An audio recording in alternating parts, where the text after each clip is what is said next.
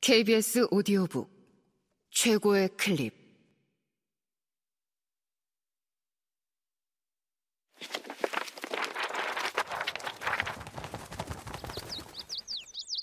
KBS 오디오북. 셜록 홈즈의 모험. 두 번째. 얼룩띠 코난 도일 지음 성우 이자영 이규창 읽음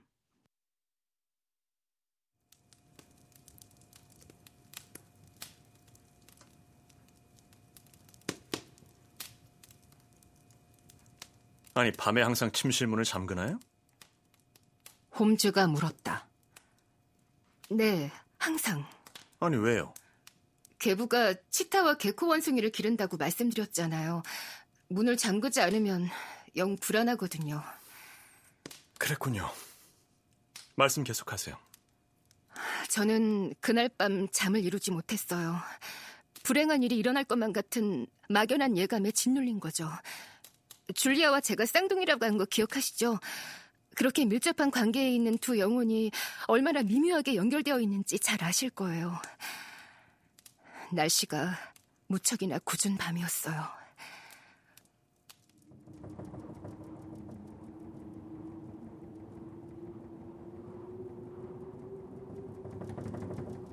바람이 울부짖고 빗줄기가 세차게 유리창을 두들겨 댔죠.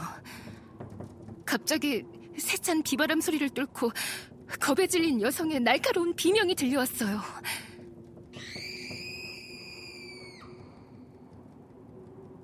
그건 줄리아의 비명이었죠. 나는 침대에서 벌떡 일어나 쇼를 걸치고 복도로 뛰쳐나갔어요. 내 방문을 막 열었을 때 줄리아가 얘기한 낮은 휘파람 소리가 들린 것 같았어요.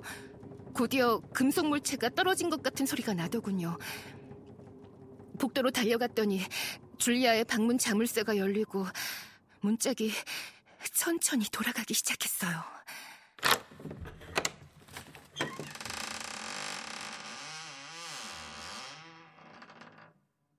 뭐가 튀어나올지도 모르는데 나는 그저 겁에 질린 채 바라보기만 했어요. 나타난 건 줄리아였죠. 복도의 등불빛에 비친 줄리아의 모습을 보니 얼굴이 공포로 하얗게 질려 있었어요.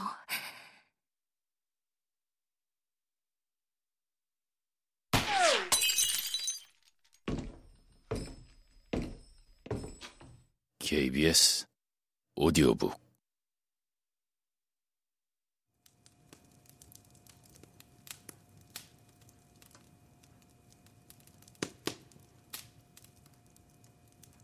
지푸라기라도 잡으려는 듯이 두 팔을 허우적거리는 줄리아의 몸은 마치 술 취한 사람처럼 건들거렸어요.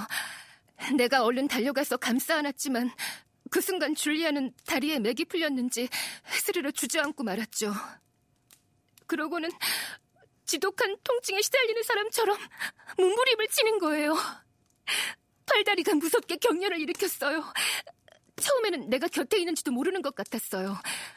그런데 내가 가까이 몸을 숙이자 느닷없이 날카롭게 외쳤어요. 그 목소리는 평생 잊지 못할 거예요. 오, 하느님! 헬렌! 그건 뛰었어! 얼룩띠! 줄리아는 손가락으로 박사의 방을 가리키면서 뭔가 할 말이 있는 것 같았는데 새로 경련이 일어나서 말을 삼키고 말았어요. 나는 계보를 소리쳐 부르면서 달려갔어요.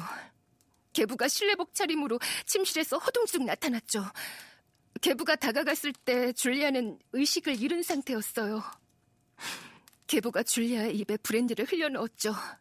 마을에서 의사도 불러왔지만 모든 노력이 물거품으로 돌아갔어요. 다시는 의식을 회복하지 못하고 서서히 쇠약해져서 결국 죽고 만 거예요. 사랑하는 줄리아는 그처럼 끔찍하게 삶을 마감하고 말았어요. 잠깐만요. 홈즈가 말했다. 정말 휘파람과 금속성 소리가 들렸나요? 확실해요?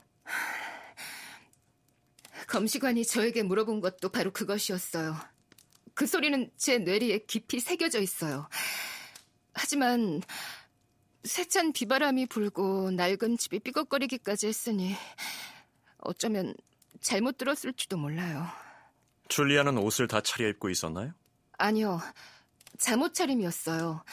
오른손에는 타고 남은 성냥 끄트머리를, 왼손에는 성냥갑을 쥐고 있었죠. 뭔가에 놀라 성냥불을 켜고 주위를 살펴본 모양이군요. 그건 중요한 사실입니다.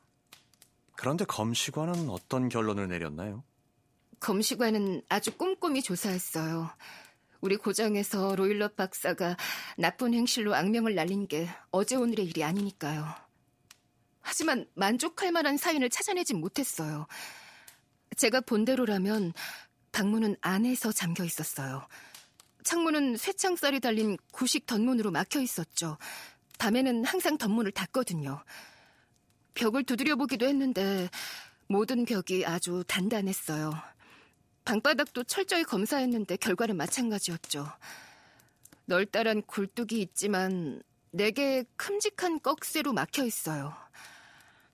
그러니 줄리아가 내 앞에서 쓰러지기 전까지 그 방에 혼자 있었던 게 분명해요. 게다가 폭행을 당한 흔적도 전혀 없었어요. 독살일 수도 있겠죠.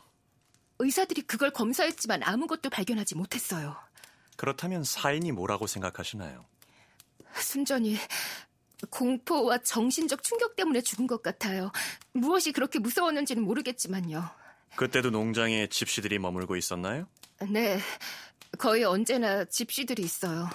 아, 그런데 그 띠, 얼룩띠라는 게 뭔지 짐작이 가시나요? 줄리아가 정신이 없어서 헛소리를 한 것 같아요. 어떻게 생각하면 그건 띠가 아니라 때. 그러니까 농장에 텐트를 치고 지내는 집시들 떼거리를 가리킨 것 같아요. 얼룩이라는 말이 좀 이상하지만 많은 집시들이 얼룩덜룩한 수건을 머리에 쓰고 있어서 그런 말을 썼을지도 몰라요. 홈즈는 수긍이 가지 않는다는 듯이 고개를 내돌렸다. 그거 참 난제로군요. 그가 말했다. 하시던 얘기를 계속해 주세요. 그후 2년이 지났어요. 저는 전보다 훨씬 더 외롭게 살았죠. 하지만 한 달 전, 여러 해 전부터 좋은 친구로 지낸 이가 영광스럽게도 저에게 청혼을 했어요. 그의 이름은 아미티즈, 퍼시 아미티즈예요. 리딩 근처의 크레인워터에 사는 아미티즈 씨의 둘째 아드님이죠. 계부는 결혼에 반대하지 않았어요.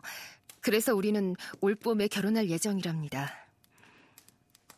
그런데 이틀 전 장원의 서쪽 부속 건물을 수리하기 시작해서 제 침실벽에 구멍이 뚫렸어요. 저는 줄리아가 죽은 침실을 쓰게 되었죠. 줄리아가 사용한 침대에서 잠을 자게 된 거예요. 간밤에 제가 줄리아의 비참한 운명을 생각하며 잠을 못 이루고 있을 때였어요. 갑자기 한밤에 침묵을 뚫고서 줄리아의 죽음을 예고한 바로 그 낮은 휘파람 소리가 들려왔어요.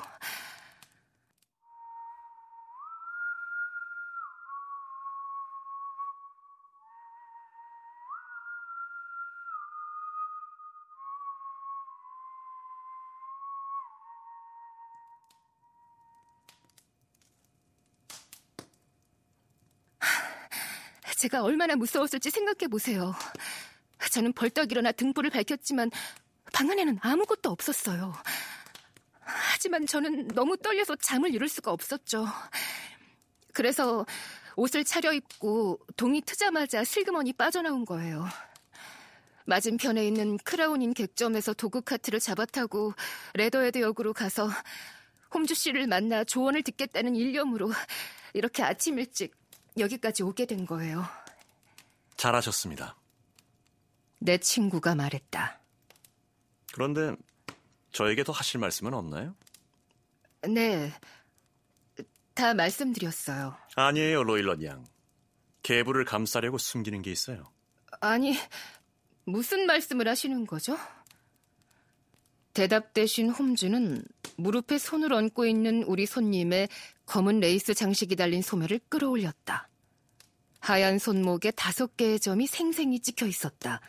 손가락 자국이었다. 계부한테 학대를 당했군요. 홈즈가 말했다. 숙녀는 얼굴을 붉히며 상처난 손목을 소매로 가리고 말했다.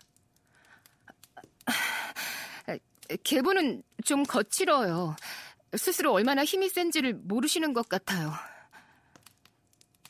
한동안 침묵이 흘렀다. 홈즈는 두 손으로 턱을 받치고 타닥거리며 타는 볼을 한참 응시했다. 아주 난해한 사건이군요. 그가 마침내 말했다. 어떤 조치를 취해야 할지 결정하기 전에 확인하고 싶은 것이 한두 가지가 아니지만 뜸들일 시간이 없어요. 오늘 우리가 스토크 모런에 가면 계부 몰래 침실을 살펴볼 수 있을까요? 때마침 계부가 오늘 아주 중요한 일이 있다며 시내에 나간다고 하셨어요. 종일 집에 안 계실 것 같아요. 그러니 홈즈 씨를 가로막을 사람은 없을 거예요. 아, 가정부가 한 명 있긴 하지만 나이가 많고 우둔하니까 제가 쉽게 따돌릴 수 있을 거예요. 잘 됐군요. 왓슨, 이 여행이 싫지 않지? 물론 그럼 같이 가자. 아가씨는 이제 어쩌실 건가요? 시내에서 볼 일이 좀 있어요. 하지만 정오 무렵에 기차로 집에 돌아가겠어요. 두 분이 오실 시간에 맞춰서요. 그럼 오후에 일찍 가겠습니다. 나도 그때까지 할 일이 몇 가지 있습니다. 좀 기다렸다가 아침 식사를 같이 하지 않으시겠어요? 아니요. 저는 가봐야겠어요. 고민을 털어놓으니 벌써 마음이 홀가분해요. 그럼 오늘 오후에 다시 뵙겠어요. 그녀는 짙은 검은색 베일을 얼굴에 들이우고 미끄러지듯 실내를 빠져나갔다.